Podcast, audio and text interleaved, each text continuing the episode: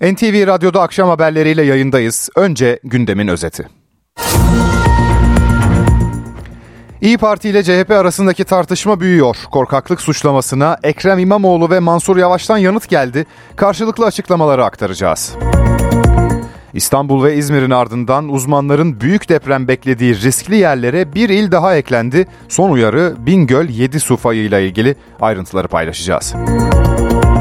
Tuzla Piyade Okulu'ndaki Atatürk rozeti takmama tartışması yargıda. İdari soruşturma da sürüyor. Milli Savunma Bakanlığı'ndan yeni bir açıklama geldi. O açıklamayı da paylaşacağız. Özel okullar erken kayıt yaptıranlardan KDV farkını talep edince yeni bir tartışma başladı. Veliler ne diyor? Özel okulların bu talebi yasal mı? Görüşleri mikrofona getireceğiz. Ve sporun manşeti. Futbolda hakeme saldırı sonrası ilk maç günü yine olaylı geçti. Trabzonspor maçında sahadan çekilen İstanbul Spor'dan bir açıklama var. Maç sonrası yaşananları ve yorumları anlatacağız. Yoğun bir günden bizi bekliyor. Ben Ege Berk Kiraz, NTV Radyo'da akşam haberleri başlıyor.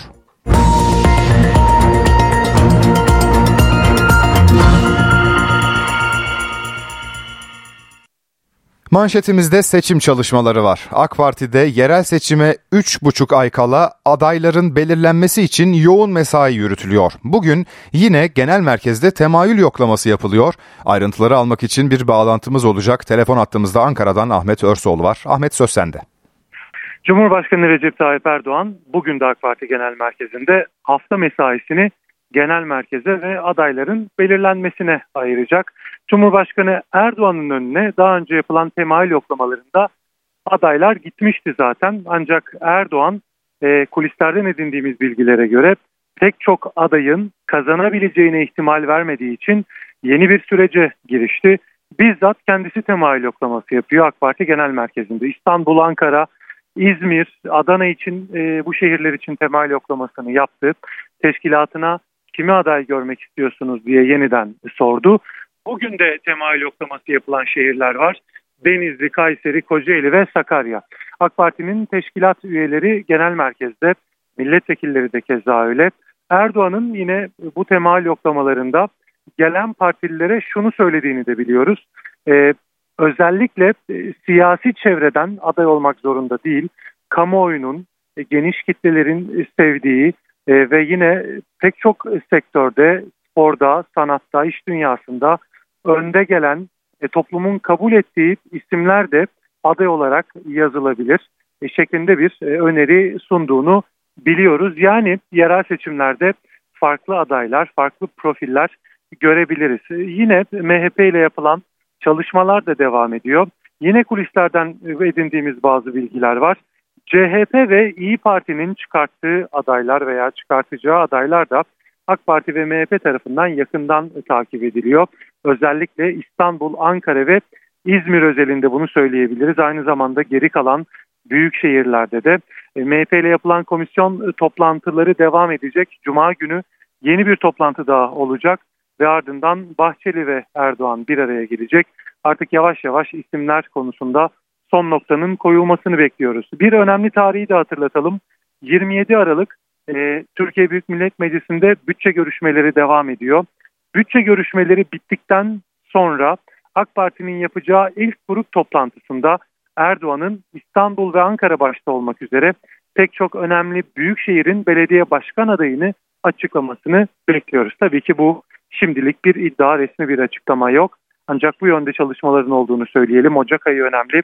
AK Parti ve MHP 1 Ocak'tan itibaren adayları sahaya indirmeyi planlıyor. 15'i gibi de AK Parti seçim beyannamesini açıklayacak. İstanbul özelinde önemli projeler var. İki tanesini hemen hızlıca söyleyeyim. Bir tanesi trafiğin rahatlatılması için yeni ulaşım projeleri.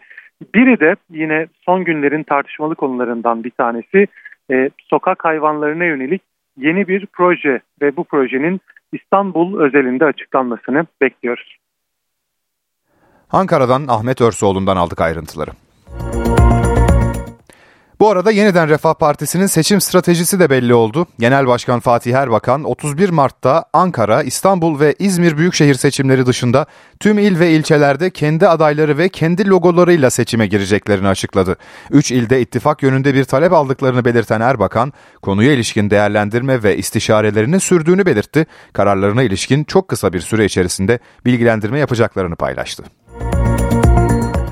Yerel seçim öncesi CHP ile İyi Parti arasında tansiyon yükseliyor. İyi Parti Genel Başkanı Meral Akşener, Cumhurbaşkanlığı seçiminde aday olmamaları nedeniyle hem Mansur Yavaş'ı hem de Ekrem İmamoğlu'nu korkaklıkla suçladı. Bu çıkışa muhataplarından yanıt geldi. İyi Parti cephesinden gelen sert açıklamalar yarın CHP MYK toplantısında da değerlendirilecek. Şu an itibariyle bir savaş ilanı olarak kabul ediyorum varım. CHP ile İyi Parti arasında gerilim sürüyor. Partime operasyon var, bunu savaş ilanı kabul ediyorum diyen İyi Parti Genel Başkanı Meral Akşener, Ekrem İmamoğlu ve Mansur Yavaş için de millet istiyor diye bunları masaya götürdüm. İkisi de korktu demişti. O sözlere yavaştan yanıt geldi. Korkak kelimesini asla kabul etmiyorum. Hiçbir zaman korkmadım. Korkan zaten Ankara Büyükşehir Belediyesi'ne aday olmaz. Korkaklıkla suçlanmak benim açıkçası zoruma gidiyor. İmamoğlu da seçmenin dikkatinin siyasi kavgalara çekilmek istendiğini söyledi. Herhalde bu dönemin modası da İstanbul Büyükşehir Belediyesi'ne ve onun başkanı Ekrem İmamoğlu'na saldırmak. Onlara bu modanın tutmadığını, bu modanın modası geçmiş bir iş olduğunu 31 Mart'ta 16 milyon İstanbullu çatır çatır gösterecek. Peki Akşener iç işlerimize karışıyorlar. Bu bir savaş ilanıdır açıklamasıyla kimi kastetti? Bize kim iftira atıyorsa, bizimle kim açık veya gizli şekilde mücadele ediyorsa onunla mücadele edeceğiz anlamına gelir. CHP Genel Merkezi'nde ise konuya henüz bir açıklama gelmedi. MYK ve parti meclisi toplantılarında ilk değerlendirmelerin yapılması bekleniyor. Toplantılarda ayrıca yerel seçim hazırlıkları da ele alınacak. Adana, Hatay, Aydın, Mersin ve 200'e yakın ilçe belediye adayının bu toplantıların ardından açıklanması bekleniyor. CHP'de büyük şehirlerde en fazla başvuru 10 isimle Muğla'ya oldu. İlçelerde en fazla başvuruysa 47 adayla İzmir'in Urla ilçesine yapıldı. Ankara Çankaya'da 25, İstanbul Kadıköy'de ise 14 aday adayı var. Meclis Genel Kurulu'nda bütçe görüşmeleri devam ediyor. Görüşmelerde AK Parti ile DEM Parti arasında tansiyon yükseldi. Herkes meramını anlattı, karşılıklı söyledi. Aynı şeyleri tekrar edelim. Şu an değil, başkan vekili gibi davranmayı öğrenmelidir. Böyle şey olmaz. Meclis Genel Kurulu'nda bütçe görüşmelerinde tansiyon yükseldi. Tartışma, AK Parti Grup Başkan Vekili Leyla Şahin Usta'nın DEM Partililerin ifadelerine yanıt vermesiyle başladı. Türkiye'nin tarihini kürsüden çıkıp katliam tarihi diyerek kimse kirletemez. Kendi maaşlarını bile Kandil'e gönderen, bu millete hizmet etmek için seçilip bu milletvekillik kürsülerine oturanların bize akıl vermeye, ders vermeye haddi değildir. Şahin'in sözlerine DEM Parti Genel Başkan Vekili Hakkı Saruhan Oluç yanıt verdi. Siz ne demek istiyorsunuz ya maaşlarını Kandil'e gönderenler diye? Siz neden bahsediyorsunuz ya? Hiç insan böyle bir şey söyleyebilir mi? Tekrar söz alan AK Partili usta bu kez DEM Partili Ömer Faruk Gergerlioğlu'nun kendisiyle ilgili suçlamasına yanıt verdi. Çok alenen ve resmi olarak yalan söylemiştir. Benim böyle bir fotoğrafım yok.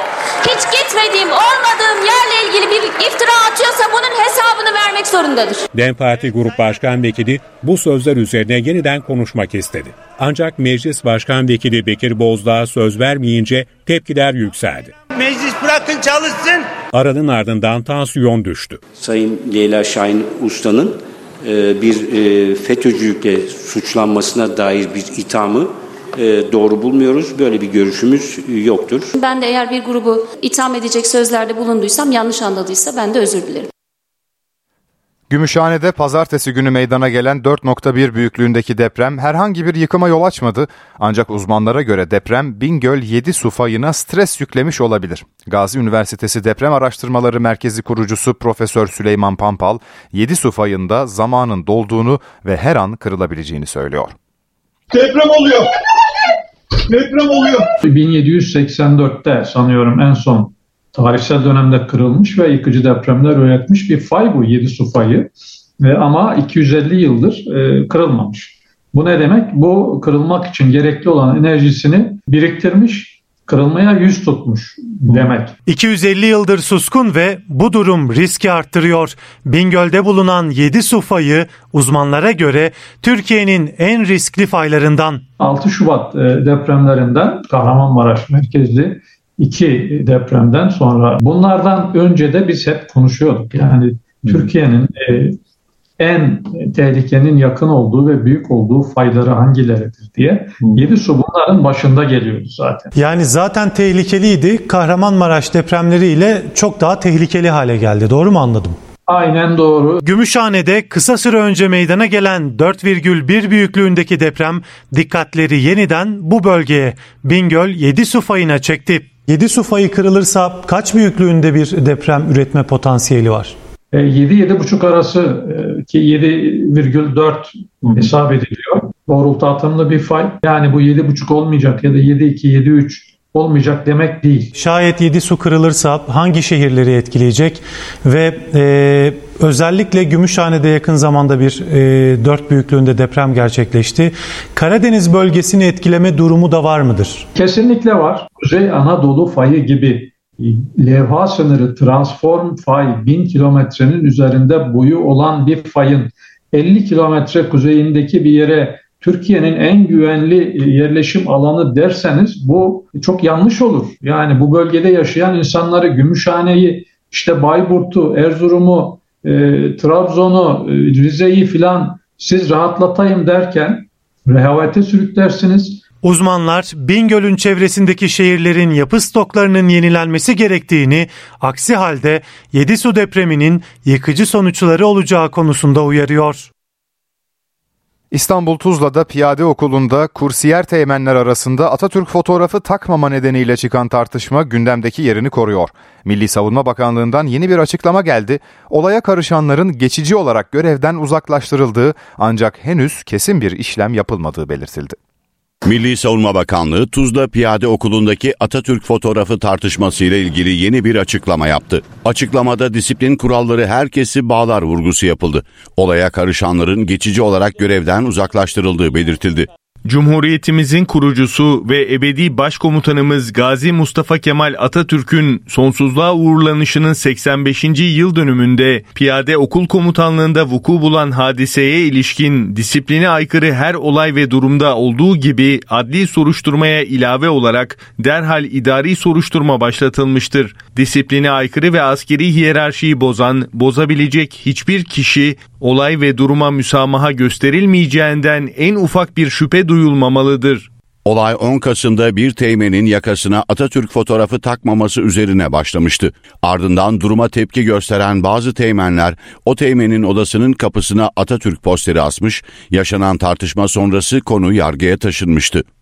Milli anma ve kutlama günlerinde günün anlam ve önemine uygun şekilde davranmak disiplinin bir gereğidir mevzuata uygun davranmamak nasıl disiplinsizlikse buna karşı görev, yetki ve sorumluluğu dışında suç teşkil edecek nitelikte müdahale etmek ya da davranışta bulunmak da disiplinsizliktir. Bu kapsamda olaya sebebiyet veren personel hakkında geçici görevden uzaklaştırma kararı alınmıştır. Açıklamada olaya karışanlarla ilgili henüz nihai bir disiplin işlemi uygulanmadığı da vurgulandı. Konuyu farklı noktalara çekmek kamuoyunda olumsuz algı yaratarak Türk Silahlı Kuvvetlerine zarar verme amacı taşımaktadır denildi. Cumhuriyet'in 100. yıl dönümü için basılan ve dolaşıma giren 5 liralık hatıra paralardaki Atatürk rölyefi için darphaneden açıklama geldi. Darphane yetkilileri Atatürk'e benzemediği gerekçesiyle eleştirilen rölyef için kamuoyunu yanıltmak amacıyla kasıtlı olarak para üzerindeki rölyefle oynanarak algı çalışmaları ve dezenformasyon yapılmaktadır dedi. Ankara'da yaşanan hakeme yumruklu saldırının ardından taraflar ilk kez konuştu. Hakem Halil Umut Meler olayları Emre Belözoğlu'nun provoke ettiğini söyledi. Ankara Gücü Teknik Direktörü ise iddiaları yalanladı ve Meler'den en az 3 kez özür dilediğini söyledi. Maç sonrası koridordaki görüntüler de ortaya çıktı.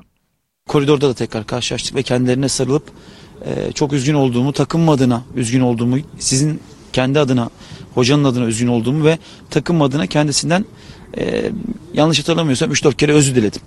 Emre Belözoğlu Ankara'da yaşanan hakeme şiddet skandalının ardından ilk kez konuştu. Halil Umut Meller'i yalanladı. Liglerin ertelenmesine neden olan olaydan sonra yaşananların görüntüleri de ortaya çıktı. Futboldan çok daha değerli olan bir şey var aile. Ee, kendisi de yapmış olduğu röportajda bunu ifade etmiş. Ailemden de kendisinden de e, özür dilemediğime dair ama yakında görüntüler de çıkar. Kendisinden özür dilediğime dair de görüntüler de çıkacaktır. Hakem Halil Umut Meler, Hürriyet gazetesine verdiği röportajda olaylara Belezoğlu'nun sebep olduğunu ve kendisinden özür dilemediğini ifade etti. Emre Belezoğlu'nun provoke ettiği alenen gözüküyor. Bunu öncesinden planladı çünkü 2018 yılında darbe yediğinde benim güldüğümü iddia etmişti. Bu görüşünün devam ettiğini düşünüyorum. Bana yumruk atan kişi özür dilemesine rağmen Emre Belezoğlu özür dilemedi. Üzgün olduğunu söyledi ama neye üzgün? Şiddeti yapanın durumuna mı yoksa bu duruma kendisi getirdiği için mi üzgün? Yoksa ben darbe yediğim için mi üzgün? Belezoğlu provokasyon iddiasına da yanıt verdi. Kendisinin bahsettiği olaydan sonra 14 tane maçıma e, birinci hakemlik e, görevi olarak atanmış. Hiç böyle bir olayımız olmadı. Hayatım boyunca plan yaparak hiçbir maça çıkmadım. Bu planın içinde de e, olacak birisi değilim. Beni seven sevmeyen herkes de bilir ki ben kendi işimi kendim hallederim zaten. Dünya çapında büyük yankı uyandıran olay 11 Aralık pazartesi günü Ankara gücünün Çaykur Rizespor'u ağırladığı maçtan sonra yaşanmış. Faruk Koca sahaya girerek hakem Halil Umut Meler'e yumruk atmış, beraberindeki iki kişi de Meler'i tekmelemişti. İstifa eden Faruk Koca sürekli hak mahrumiyeti cezasına çarptırılmıştı. Hakem Halil Umut Meler'e yumruk atılmasıyla ara verilen Süper Lig'e olaylı şekilde geri dönüldü. İstanbulspor Başkanı Ecmel Sarıalioğlu hakem kararına tepki olarak Trabzonspor maçında takımını sahadan çekti. Faul olduğu iddia edilen bir pozisyondan sonra sarı siyahlıların gol yemesi karara gerekçe gösterildi. Futbolcularını sahadan çeken kulüp başkanı Sarıalioğlu bugün basın toplantısı düzenledi. Çekilme kararının arkasında durdu. Ceza gelmiş, küme düşmüşüz sorun değil, adalet olması lazım dedi. Bir var 5 dakikada karar 68. dakikada olan bir pozisyona 5 dakikada karar veremiyorsa 73. dakikada takımı ligden şey, maçtan çekiyorsak bunun sorumlusu hakemler, TFF. Bunlar biz değiliz. Ceza gelmiş. Ligden küme düşmüşüz. Bilmem ne. Bunlar sorun değil. Burada süreklilik olması lazım. Burada adalet olması lazım. Doğru yaptığıma inanıyorum. Ben çünkü başka yapabileceğim başka bir şey yok. Yani ben inip birini tokatlayacak durumum yok. Ya. Sporcular haklı. Ben burada tek özür dilemem gereken birisi varsa o da sporcularımdır ve teknik ekibimdir. Ben, ben onlar bu maçta galip gelmiş gibi primlerini vereceğim. NTV Radyo İsrail'in Gazze saldırıları 75. gününde. Gazze'de can kaybı 20 bine dayandı. Yeni bir ateşkese dair görüşme trafiği de hızlandı. Hem sahadaki hem de masadaki son durumu NTV muhabiri Baran Bila'dan alacağız. Saatler süren bombardımanın etkisiyle şu an Gazze'de göz gözü görmüyor. Havan topu mermilerinin sesleri, top atışı sesleri ve uçak sesleri hepsi birbirine karışmış vaziyette. Tüm şehirlerin üzeri bir toz bulutuyla kaplanmış vaziyette. Şimdi son durumu ekrana getirmesini rica edeceğim Bahattin Demir'den. Sınıra birkaç kilometrelik bir mesafedeyiz. Gazze şeridinin tam ortasına yakın bir durumda. Aslında bundan birkaç saat önce baktığımız zaman hemen karşıdaki kentleri, yerleşim birimlerini rahat bir şekilde seçebiliyorduk. Bakın top sesleri belki size kadar geliyordur. İşte bu bombardımanın etkisiyle artık o bölgeleri seçemiyoruz. Çünkü her yer tozla kaplı. O bombaların düştüğü alanda öyle bir hasar oluşuyor ki, öyle bir durum oluşuyor ki adeta bir bulut gibi o toz ve o bulut her yeri kaplıyor ve can kayıpları meydana geliyor. Helikopterlerin sık sık sortu yaptığını görüyoruz. Heronlar havada, heronlarla da bazı hedefler vuruluyor veya tespit ediliyor. Koordinat veriyor karadaki birlikler ve o koordinatların ardından buradan topçu ateşi adeta hızlanarak devam ediyor. Şu an bulunduğumuz bölgede tansiyon saatlerdir yüksek. Ayrıca hemen karşıdaki alanı da sizlere bahsedelim. Karşıda Secai kenti var aslında şu an her ne kadar seçemesek de. Ve sonrasında Secai'nin gerisinde bir mülteci kampı bulunuyor. Oldukça yoğun bir yer ve Selahattin Caddesi geçiyor o noktadan. Selahattin Caddesi de önemli çünkü Gazze'nin kuzey ve güneyini birleştiren bir cadde. Sembolik bir anlamı da var hemen gerisinin çünkü o noktadan pek çok yerde yardım yardımlar gidiyordu ve sivillerin de güneye doğru gittiği bir alandı. İlk başları hatırlayalım 7 Ekim'den sonra ve kara harekatından sonra İsrail ordusundan veya İsrail yetkililerden yapılan açıklamalarda Gazze'lilere sık sık güneye gidin diyorlardı. Güvenli bölgenin güneyde olduğu öne sürülüyordu. Dolayısıyla çok sayıda kişi de o caddeyi Selahattin Caddesi'ni kullanarak Han Yunus'a ve Refah'a doğru yola çıkmıştı. Şimdi o bölgede çatışmalar yoğunlaşmış vaziyette. Fakat o noktayı dediğimiz gibi bu yoğun bombardımandan dolayı seçemiyoruz. Kuzeye bir parantez açmak lazım. Şimdi kuzeyde de pek çok yerde yoğun bir yerleşim var. Beytanon'da, Betlahiye'de o bölgelerde İsrail'in kontrolü ele geçirdiği belirtiliyor. Fakat bir yandan da Hamas, El Kassam Tugayları görüntüler paylaşmaya devam ediyor. Biz direnmeye devam ediyoruz diyorlar. Cebaliye'de ise sokak çatışmaları yoğunlaştı. Çünkü o bölgede İsrail istediği ilerlemeyi sağlayamadı. Ayrıca bugün önemli bir haber daha geldi cepheden. İsrail'in merkezde Gazze'nin merkezine yakın bir noktada önemli bir meydanı ele geçirdiği ifade edildi. Oranın da sembolik bir anlamı var. Çünkü 2014'teki çatışmaların ardından orada bir savaş anıtı, bir anlamda bir zafer anıtı dikmişti. Hamas şimdi o bölgede İsrail tarafından ele geçirilmiş durumda. Anıtında İsrail birlikleri tarafından yıkıldığı ifade ediliyor. Evet kuzeyde tansiyon yüksek ve e, güneyde de benzer bir durum söz konusu. Sokak çatışmaları yoğunlaşmış vaziyette. Belki kuzeyde İsrail kendi adını istediği ilerlemeyi kat edemedi. Çünkü orada hem ciddi bir direniş var hem de büyük bir nüfus yoğunluğu var ve bir kayıp haberi geldi İsrail ordusu adına bugün. Bir paraşütçü birliği komutanının çatışmalarda öldürüldüğü ifade edildi. Hamas tarafından El Kassam Tugayları tarafından yapılan açıklamada. Ancak çatışmalar arttıkça e, sivil kayıplarda bir yandan artıyor. Hastanelerin durumu ortada. Bugün yine önemli bir bilgi geldi. Zaten işleyebilir durumda birkaç hastane var sadece Gazze'de. Kuzeyde artık onlardan hiçbirinde hizmet almak mümkün değil. Son bir hastane kalmıştı. Kuzeyde yaralıların sevk edildi. O gün de buraya İsrail baskını gerçekleştirildi ve sağlık çalışanlarını orada sağlık çalışanlarının alıkonulduğu ifade edildi. Güneyde sadece artık birkaç tane hastane var. Fakat refah bölgesi dahil o alanlarda da bombardıman devam ediyor. Sağlık personeli yaralılara ulaşmakta çok güçlük çekiyor. Hem bu bombardımandan, çatışmalardan dolayı hem de artık her yerin enkaz alanına dönüşmüş olmasından dolayı. Hal böyle olunca artık bir ateşkes gündemde olacak mı? Bununla ilgili daha yüksek sesler yükselmeye başladı. Bir anlamda İsrail kamuoyundan ve muhalefetinden de. Çünkü geçtiğimiz günlerde 3 İsrailli rehine e, dost ateşiyle, İsrail askerlerinin ateşiyle öldürülmüştü. Bu ortaya çıktıktan sonra protestolar düzenlenmeye başladı. Tel Aviv'de hükümet binasının önünde ve farklı noktalarda. İşte tüm bu gelişmelerin ardından önce Katarlı yetkililerle İsrailli yetkililer Norveç'te bir araya gelmişti. Sonrasındaki süreçte Hamas lideri Mısır'a gitti ve burada müzakerelerle ilgili bir yol haritası ile ilgili çeşitli değerlendirmeler yapıldığı ifade ediliyor. İsrail basınına yansıyan bazı haberler var. O haberlere göre ilk etapta 40 İsrailli rehinenin serbest bırakılabileceği belirtiliyor. Onlar arasında kadınların ve tedaviye muhtaç durumdaki erkeklerin olduğu gelen bilgiler arasında. Buna karşılık İsrail hapishanelerinden aralarında üst düzey Filistinli yetkililerin de bulunduğu mahkumların serbest bırakılması da ihtimal dahilinde. Bu arada bir not düşelim. En son e, insani yardımların bölgeye ulaşma, ulaşması da çok ama çok önemli. Refah bölgesinden zaman zaman yardımlar geliyordu. Ayrıca e, bir başka sınır kapısından da artık yardımlar gelmeye başlamıştı ve bugün Ürdün'den 750 metrik tonluk bir yardım ulaştığı da gelen bilgiler arasında pek çok gıda malzemesi ve temel ihtiyaç malzemesi var. Yetkililer bunun bir adım olmasını bekliyoruz. Daha kapsamlı bir koridor oluşması için e, bu tarz çabalarda büyük önem sağlıyor şeklinde bir açıklamada bulunuyorlar. Ayrıca hatırlatalım tüm bu gelişmeler yaşanırken İsrail'den e, Cumhurbaşkanı'ndan da İsrail Cumhurbaşkanı'ndan bir açıklama gelmişti. Ateşkesle ilgili daha doğrusu rehine takası ile ilgili görüşmelere açığız şeklinde. Fakat Hamas e, bu tarz e, açıklamaları şu an reddediyorlar. İsrail'in yaptığı saldırıları e, karşısında bu saldırıların tamamen geri çekilmesi gerektiğini ancak bu saldırılar durursa biz bu tarz bir rehine takasına açığız şeklinde onların da açıklamaları var. Hem sosyal medya hesaplarında hem de basına yaptıkları açıklamalarda son durumu bu şekilde özetleyebiliriz. Gazze sınırından son ayrıntıları aldık. NTV ekibinden Baran Bila aktardı.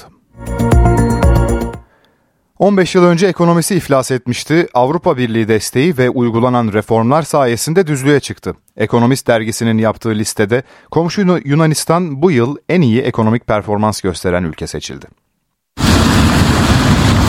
İngiliz'de Economist dergisi 35 ülkenin ekonomik performansını inceledi. Çekirdek enflasyonun arttığı, enflasyon genişliğinin düştüğü ve borsaların %20 oranında yükseldiği bir ortamda Yunanistan öne çıktı. Analize göre Yunanistan'ın çekirdek enflasyonunda %3,4'lük artış, enflasyon genişliğinde %13,3'lük bir düşüş kaydedildi. Ülkenin milli gelirinde %3,3'lük bir büyüme görülürken istihdamda da belirgin bir artış oldu. The Economist'in sıralamasında Güney Kore 2. ABD 3. sırada yer aldı. İsrail 4. Lüksemburg 5. oldu. Sıralama Kanada, Şili, Portekiz, İspanya, Polonya olarak devam etti. Avrupa'nın en güçlü ekonomilerinden Almanya 27. Britanya 30. oldu. Finlandiya ise son sırada yer alarak kendi standartlarına göre daha yavaş bir yıl geçirdi.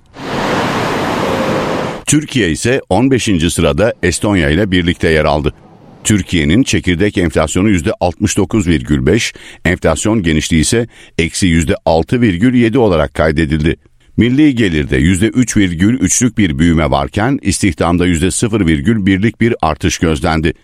Türkiye'de hisse fiyatları ise %20,6 oranında arttı. Serseri kurşun İstanbul'da az daha can alıyordu. Bahçeli evlerde nereden geldiği belli olmayan kurşun 11 yaşındaki İrem Sarac'ın boynuna isabet etti. Hastaneye kaldırılan kız ölümden döndü. Ailesi havaya ateş eden şüphelinin bulunmasını istiyor.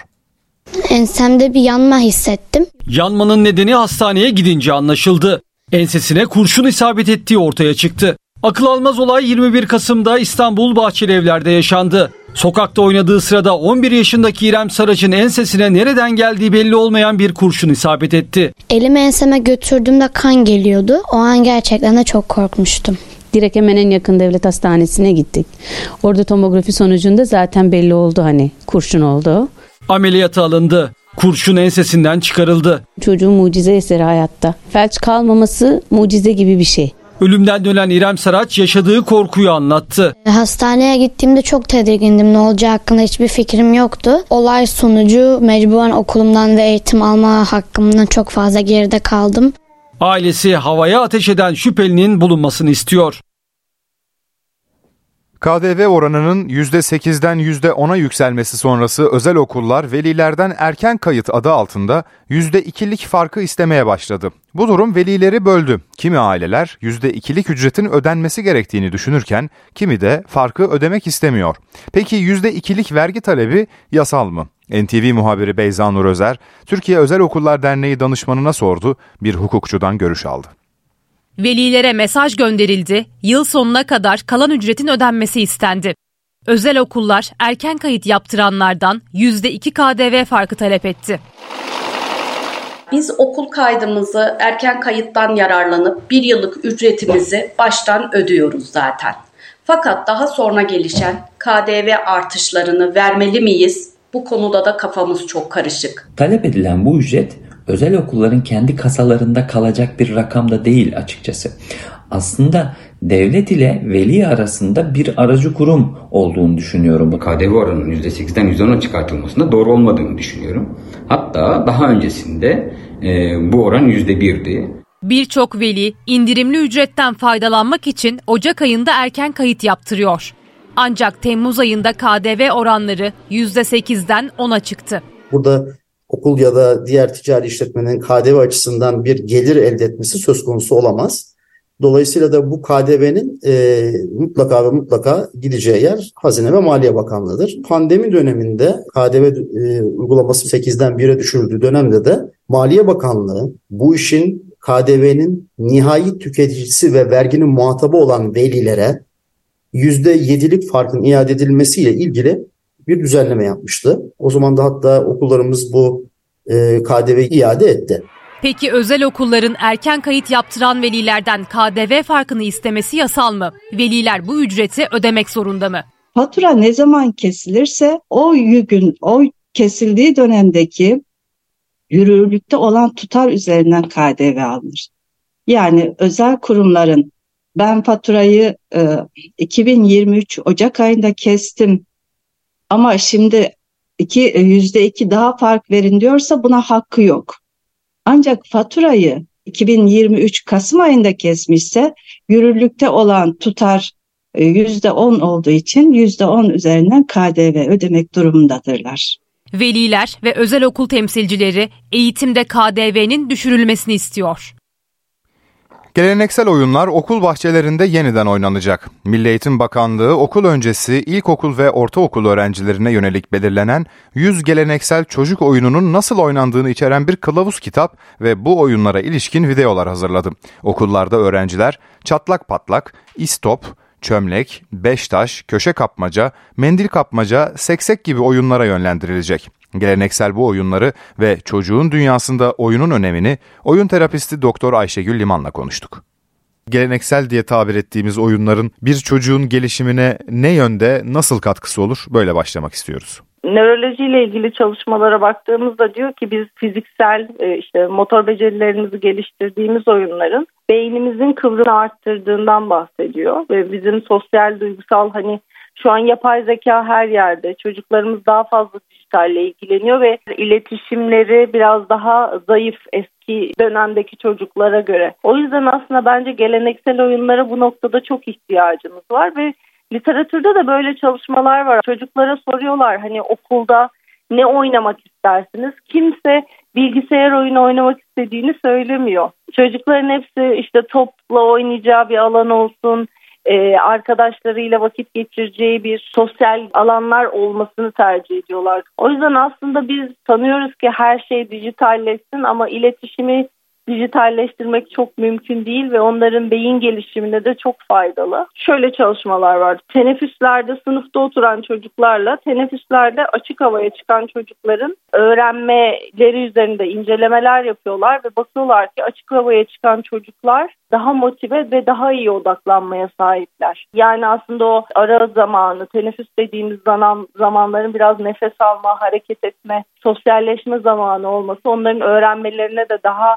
iyi odaklanmalarına da destek sağlıyor. Oyun oynamak bir çocuk için neden önemlidir Ayşegül Hanım? Yani gerçek dünyayı e, keşfettiğimiz alanlardır oyunlar. Hani rekabeti görürüz orada, kazanmayı, kaybetmeyi yaşarız ama yeniden deneriz. Hani belki okul akademik yaşamda bunları yapmıyoruz ama e, oyun oynarken bu vardır. Hani yenilsek de bir daha oynamak isteriz, bir daha denemek isteriz. Bunun dışında onun akademik sonuçları da vardır. Ne bileyim sayı saymaya, renkleri tanımaya, kavramları, nesneleri anlamaya da faydalıdır oyunlar. Zihinsel gelişimlerine de desteği vardır rol paylaşımı oyunları vardır. Hani e, şey evcilik deriz biz geleneksel olarak ama onlar herkes günlük problemleri çözmek üzere herkes aldığı role göre davranır. Çevresinden gözlemlediğini oyuna aktarır. Hani aslında oradaki baba onun günlük hayatında yaşadığı sahip olduğu babadan bir parçadır. Deprem bölgesinde çalışan arkadaşlarımız var ve o bölgedeki çocukların resimlerinde genelde hep yaşadıkları durumları resmeden, onları anlatan ve hep evciliklerinin de o depremle alakalı, işte o yaşadıkları problemlerle alakalı olduğunu anlatıyorlar. O yüzden oyun oynamanın bence böyle bir iyileştirici yönü de var pek çok okulda buna yer yok aslında. Ben Milli Eğitim Bakanlığı'nın bu davranışını çok güzel buldum. Umuyorum daha çok sosyal alan da sağlanır okullarda ya da teneffüsler 5 dakikadan biraz daha uzatılıp e, çocukların gerçekten sosyalleşebildiği, koşup oynayabildiği alanlar haline gelebilir diye umuyorum. Elektronik cihazların kullanımı konusunda en azından devlet okullarında ya da Milli Eğitim Bakanlığı'nın önerdiği bir durum var mı? Yani çünkü orada siz ilk başta ilk cümlenizde söylediniz zaten e, dijitalleşen oyun çağından ziyade böyle iletişim becerilerini tekrar kuvvetlendirmek önemli demiştiniz. Hı hı. Orada nasıl bir ayrım var şu anda okullarda? Okullarda sabah müdürün odasına telefonlar bırakılıyor. Kimi okullarda sınıfın kapısının yanında telefon konmak için küçük kabinler oluşturulmuş durumda. Telefonlar e, öğretmenlerin ve öğrencilerin kullanması şu an e, yasak. E, bunu uygulayan başka ülkeler de var ama Fransa'da falan da yasak ve bunun çok dikkat dağıt yaptığı için yasaklandığı söyleniyor. Çocukların olumsuz etkilendiği için. Belki bu şey olabilir hani bu oyunları tekrar çocuklara öğretirsek belki de sosyal zamanlarını nasıl daha iyi izole olmadan geçirebilecekler. Çünkü bu çocuklar bir de pandemi atlattı, biz de atlattık ve bunun sonucunda da hepimiz biraz daha izole hayatlar geçirmeye başladık. Ben şu an üniversitede çalışıyorum ama pandeminin etkilerini yetişkinlerde bile görüyorum. Artık insanlar gerek olmadıkça konuşmak istemiyorlar ya da daha sakin, daha az paylaşımcı ki e, eğitim fakültesi öğrencileri daha çok konuşurdu normalde. Ama daha sessiz bir jenerasyon karşı karşıyayız. O yüzden de belki bu sosyal oyunlarla belki de güzel bir ivme kazandırmış oluruz. Yetişkinlere de aslında bir oyun tavsiyesi vermiş mi oluyoruz burada Ayşegül Hanım? aslında evet biz e, hani derler ya hocanın dediğini yap yaptığını yapma yani biz diyoruz çocuklar ama ne oynayacaklar bununla ilgili biz de çok bilgi bilmiyoruz o yüzden belki ben bir ebeveyn olarak oğlumla çok pek çok oyunlara öğrenmeye çalışıyorum ve hani onunla tekrar oyunlar hayatımıza girdi. Ekransız zamanlar yaratabilirsek onlar da aslında ekransız zamanlardan çok hoşnutlar. Hangi çocuk parka gitmeyi sevmez? Yapacak bir şeyi yoksa tabii ki ekrana yönleniyor çocuklar ama aileyle birlikte bir satranç oynadığında, bir domino oynadığında pek çok çocuk eğlenceye dahil oluyor. Oyun terapisti Doktor Ayşegül Liman NTV Radyo'da sorularımızı yanıtladı. Kemal Sunal'ın başrolünde yer aldığı Tosun Paşa filminde canlandırdığı Seferoğullarından Supi karakteriyle bilinen oyuncu Cevdet Arıkan 75 yaşında hayatını kaybetti. Arıkan kariyerine 120'ye yakın film sığdırmıştı. Kemal Sunal'ın Tosun Paşa ve Kibar Feyzo. Ah! Ulan senin... Efendiler... E, hayırlı günler Defterdar Bey. Cüneyt Arkın'ın Gırgır Ali ve İstasyon. Başladım. Şimdi lütfen dışarı. Lütfen kabul et. Ferdi Tayfur'un Çeşme ve Ben de Özledim filmlerinde rol aldı. Tosun Paşa filmindeki Seferoğullarından Supi karakteriyle hafızalara kazınan Yeşilçam'ın emektar oyuncusu Cevdet Arıkan hayatını kaybetti. Şu yakışıklı olanı kimlerde? Ha, Seferoğullarından Supi. Memleketi Adana'da yaşayan ve bir süredir sağlık problemleriyle mücadele eden Arıkan 75 yaşındaydı. Rol aldığı filmlerde fiziğiyle dikkat çeken usta oyuncu 12 yaşında vücut geliştirme ve halter sporuna başladı.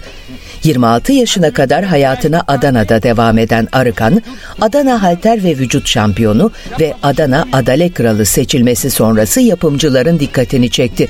Oğlum ne yapmak niyetindesin ya? Ah! Oyunculuğa 1971 yılında Edison ve Zeynep Değirmencioğlu'nun başrolü paylaştığı Ayşecik Bahar Çiçeği filmiyle adım attı. Kariyeri boyunca 120'ye yakın filmde kamera karşısına geçti. 1990 yılında Kemal Sunal'ın başrolünde yer aldığı Koltuk Belası filminde rol aldıktan sonra emekliye ayrıldı.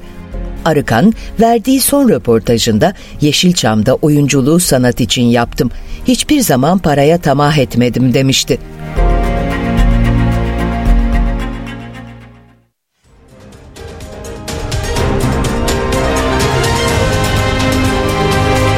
NTV Radyo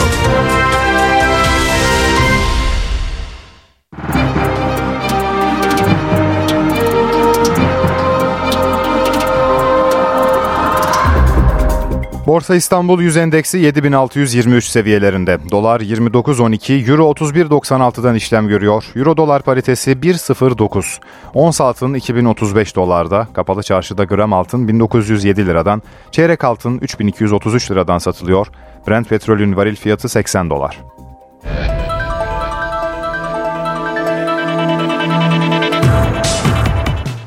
Süper Lig'in 17. haftasında saat 17'de başlayan Kayseri Spor Fenerbahçe mücadelesi oynanıyor. Karşılaşmada Sarı Lacivertlilerin 2-0'lık üstünlüğü bulunuyor. İlk yarının son bölümü oynanan maçın gollerini 8. dakikada Fenerbahçe adına Cengiz Ünder ve 40. dakikada Batshuayi kaydetti. Galatasaray Süper Lig'in 17. haftasında sahasında Kara Gümrük'le karşı karşıya gelecek. Sarı Kırmızılılarda iki eksik var. Galatasaray Fenerbahçe deplasmanına kayıpsız çıkma peşinde. Sarı Kırmızılılar derbi öncesi Babakars Fatih Karagümrük'ü konuk edecek. Galatasaray'da iki eksik var. Sakatlığı bulunan Sergio Oliveira ile sarı kart cezalısı Fernando Muslera forma giyemeyecek.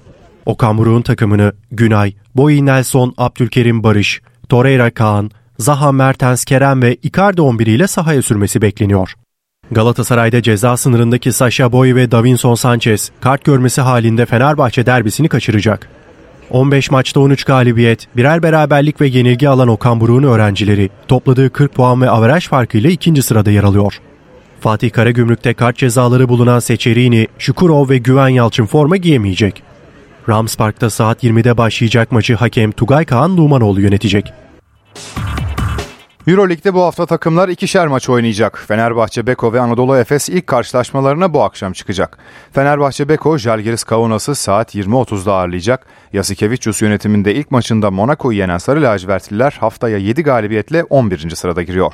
Anadolu Efes'te deplasmanda Bayern Münih ile saat 22.30'da karşılaşacak. Erdemcan'ın ekibi toplam 7 galibiyetle 12. sırada yer alıyor. Fenerbahçe Doğuş Yelken sporcuları Türk sularını en kısa sürede geçmenin peşinde. Sarı lacivertliler rekor denemesi öncesi hedeflerini ve duygularını NTV'ye anlattı.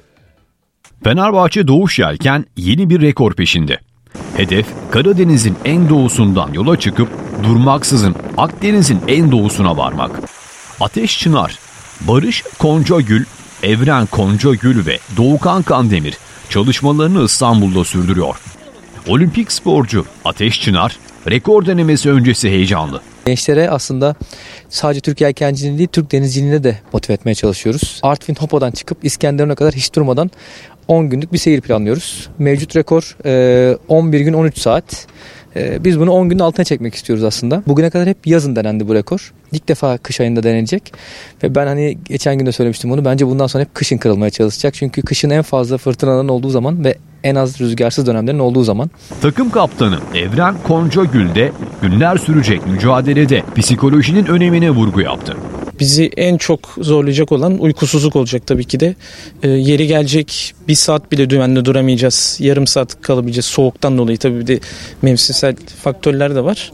Yer değiştirmek zorunda kalacağız. Bir saat uyuyabileceğiz yer yer ya da yarım saat. Bu küçük uykularla kendimizi adapte ederek ilerleyeceğiz. Umarım bizim için rahat ve rüzgarlı bir parkur geçer. Arkadaşlarımın umarım sağlığı, psikolojisi parkur sonunda yerinde olur. En temeli olan bu. 2 Ocak'ta Artvin'e giderek hazırlıklarını tamamlayacak Fenerbahçe Doğuş Yelken sporcuları 5 Ocak'ta Topa'dan hareket ederek kıyı şeridinden Sinop, Boğaz, Nidos ve Kıbrıs'ı geçerek rekor denemesini İskenderun'da sonlandıracak.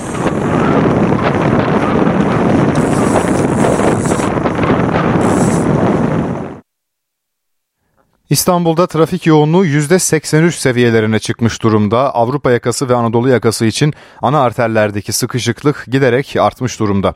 Özellikle D100 Merter bölgesinden itibaren başlayan yoğunluk Yeni Bosna'ya ve oradan Avcılar'a ve Beylikdüzü'ne kadar devam ediyor. Anadolu yakası için de aynı şekilde Tem otoyolu üzerinde Samandıra mevkiinden itibaren başlayan o yoğunluk Çamlıca Gişeler, Dudullu ve Ataşehir noktasına kadar sürüyor. Her iki köprü içinde hem 15 Temmuz Şehitler Köprüsü hem de Fatih Sultan Mehmet Köprüsü için Avrupa'dan ve Anadolu'dan geçişlerdeki sıkışıklık bu dakikalarda e, kilometrelerce uzunluğa ulaşmış durumda. Ayrıca Galatasaray'ın oynayacağı, Seyrantepe'de oynayacağı mücadeleden dolayı bazı yollarda güvenlik gerekçesiyle trafiğe kapalı durumda. Bu nedenle trafik yoğunluğu o bölgede e, sıkışmış vaziyette yolda olanlara iyi yolculuklar.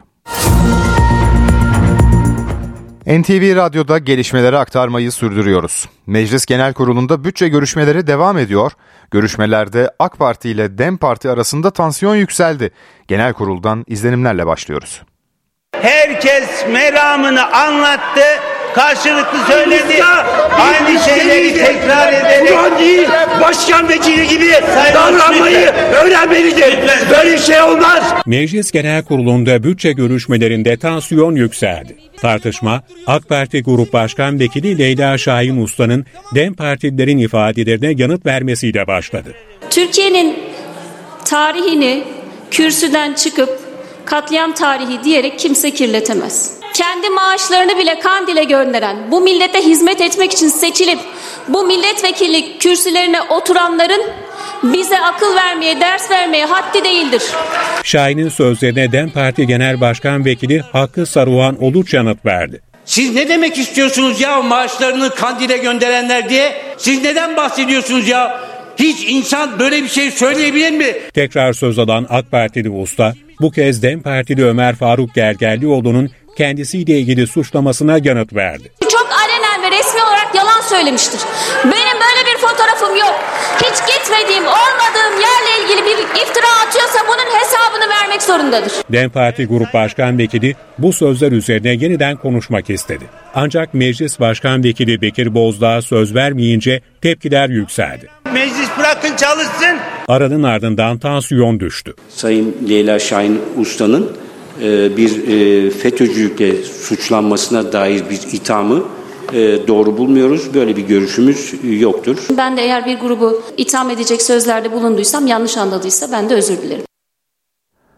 Cumhurbaşkanlığı Kültür Sanat Büyük Ödülleri sahiplerini buldu. Beştepe'de düzenlenen törende konuşan Cumhurbaşkanı Recep Tayyip Erdoğan, İsrail'in Gazze'ye yönelik saldırılarını gündeme getirdi, batılı ülkelerin tavrını eleştirdi. Tarih bu iğrenç tabloyu, bunu meşrulaştırmaya çalışanları hak ettikleri şekilde yargılayacaktır. İnşallah 2024 zalimlerin hak ettikleri cezayı gördüğü mazlumların yaralarının sarıldığı bir yıl olacaktır diye inanıyorum. Cumhurbaşkanı Recep Tayyip Erdoğan, İsrail'in Gazze yönelik saldırılarına tepki gösterdi. Batılı ülkelere de eleştirileri vardı.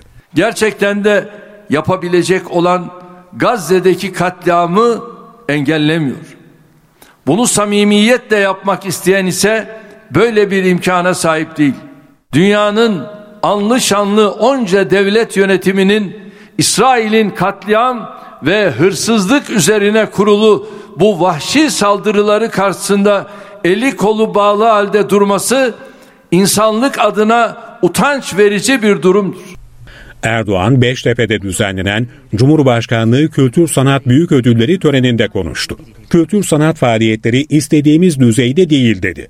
Kültür sanat ve akademi dünyasını tek tipleştiren, çoraklaştıran, baskı ve tahakküm altında tutan ideolojik kabileler gerçeğiyle bir an önce yüzleşmemiz gerektiğine inanıyorum. Bu yıl Kültür Sanat Büyük Ödülleri'ne bilim alanında Süleyman Uludağ, kültür alanında Adi Birinci, müzik alanında Emel Sayın, resim alanında İlhami Atalay, karikatür alanında Hasan Aycın, sinema alanında Sami Şekeroğlu, dijital sanat alanında Refik Anadol, mimari alanda Sinan Genim, edebiyat alanında ise Nazan Bekiroğlu layık görüldü.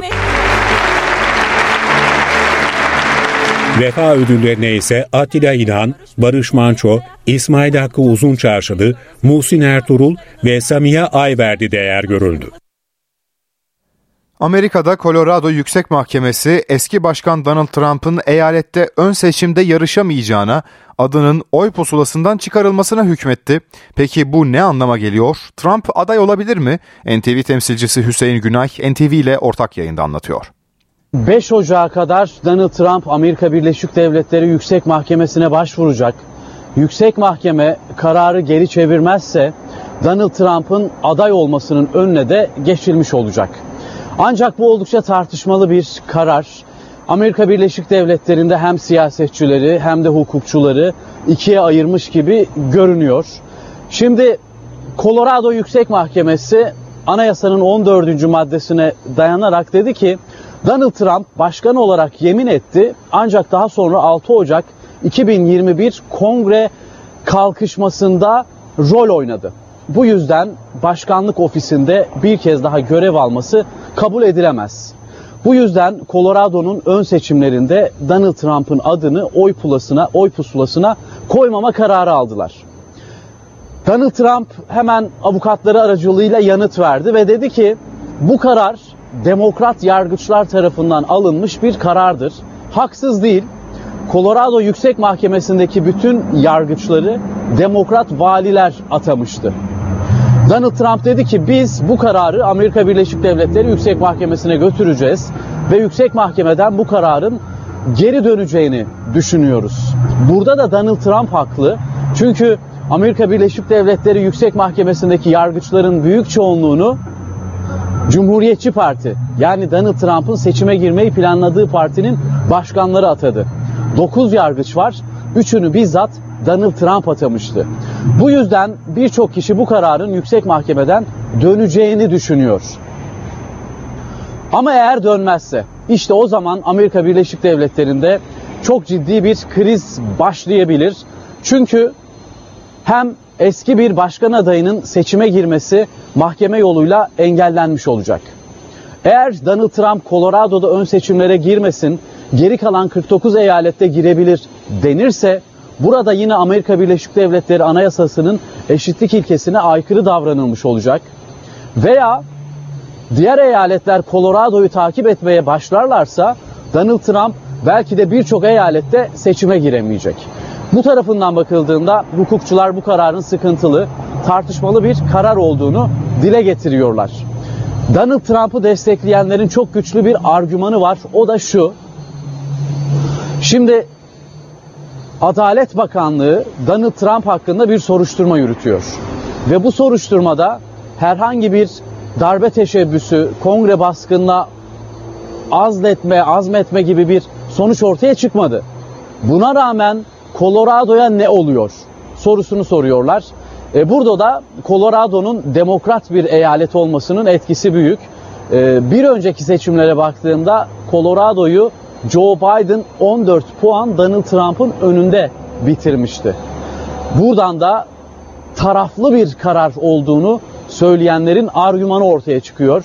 Sözün özü bir kez daha Donald Trump, bir kez daha kaos, bir kez daha bilinmezlik ve önemli bir tarih 5 Ocak. 5 Ocak'a kadar yüksek mahkeme bu işe el atmazsa Amerika çok kaotik hukuksal bir yargı sürecine girmiş olacak bu. NTV temsilcisi Hüseyin Günay'ın notlarını dinledik. İstanbul'da askerlikten kaçanlara 45 bin liraya sahte çürük raporu veren şebekeye yönelik operasyon düzenlendi. Aralarında hastane yöneticileri ve hemşirelerin de bulunduğu şebekenin 7 asker kaçağına sahte çürük raporu, 2 kişiye de sahte engelli sağlık kurulu raporu verdiği tespit edildi. Operasyonda 11 kişi gözaltına alındı, 3 şüphelinin yakalanması için de çalışma yürütülüyor. Ev temizliğinde kullanılan kimyasal maddeler kimi zaman insan sağlığını tehdit edebiliyor. İstanbul'da bir genç tıkalı lavaboyu açmak için kimyasal ürün kullandı. Bir anda patlayan karışımla temizlik ağır vücut yanığıyla sonuçlandı. Evi temizliyordum. Güçlü bir patlama yaşandı ortada.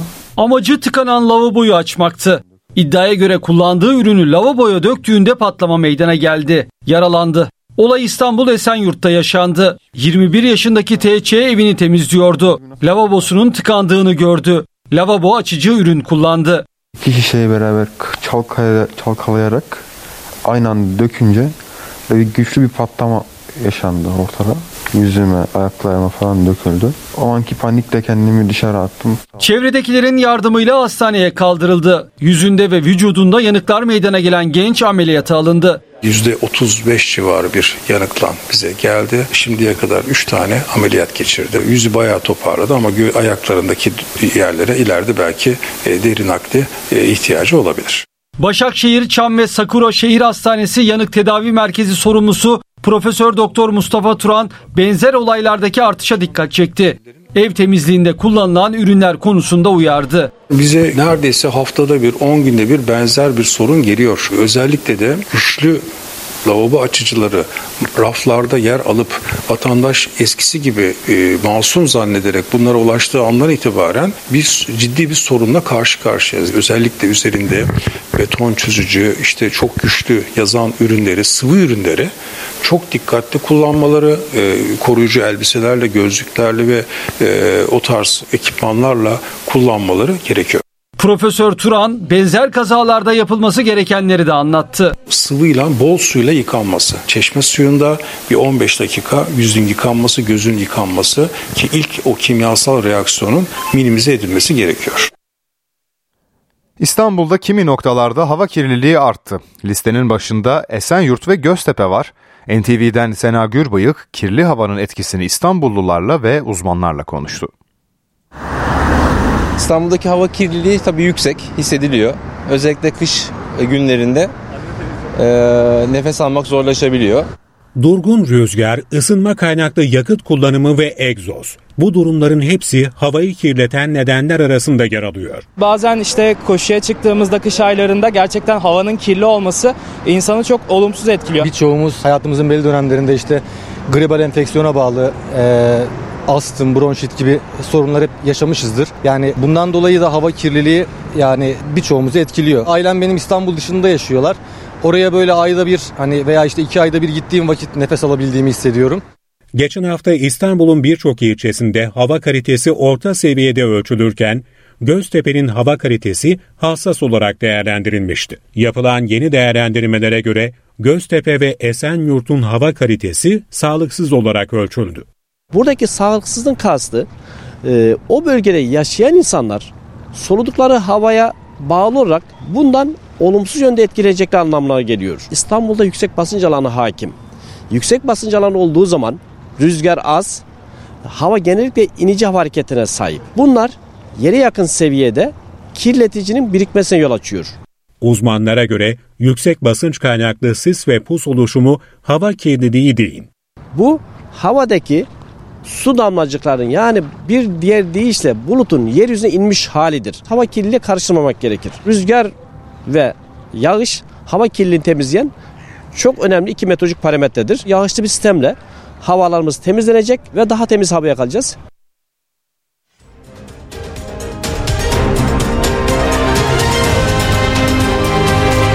NTV Radyo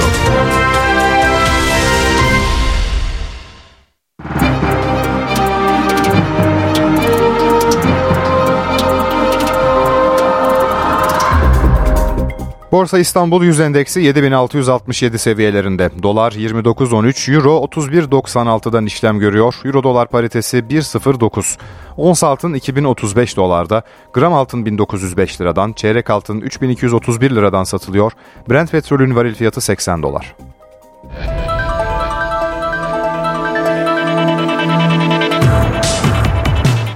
İstanbul Spor Başkanı Ecmel Sarıalioğlu takımını sahadan çekme kararıyla ilgili basın toplantısı düzenledi. Sarıalioğlu adalet olması lazım biz ceza almışız önemli değil dedi.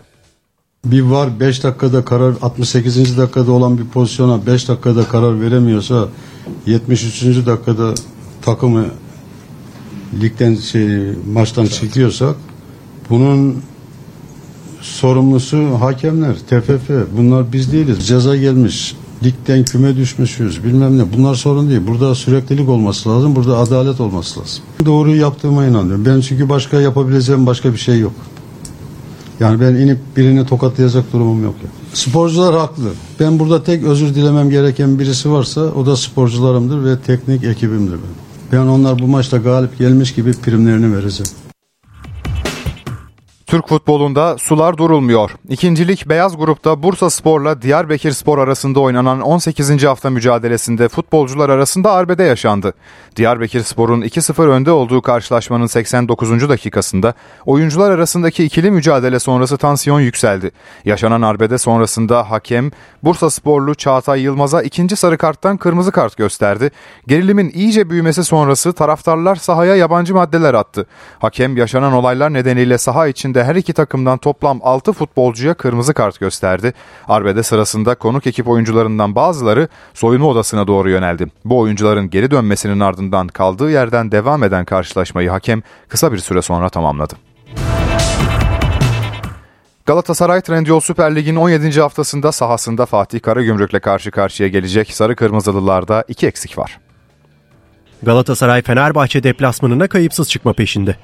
Sarı Kırmızılılar derbi öncesi Babakars Fatih Karagümrük'ü konuk edecek. Galatasaray'da iki eksik var. Sakatlığı bulunan Sergio Oliveira ile sarı kart cezalısı Fernando Muslera forma giyemeyecek.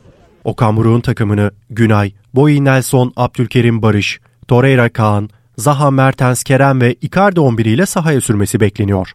Galatasaray'da ceza sınırındaki Sasha Boy ve Davinson Sanchez kart görmesi halinde Fenerbahçe derbisini kaçıracak. 15 maçta 13 galibiyet, birer beraberlik ve yenilgi alan Okan Buruk'un öğrencileri topladığı 40 puan ve averaj farkıyla ikinci sırada yer alıyor.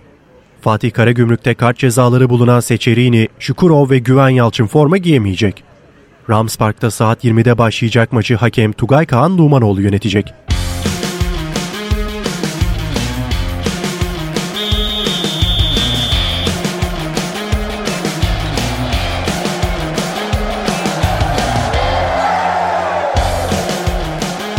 NTV Radyo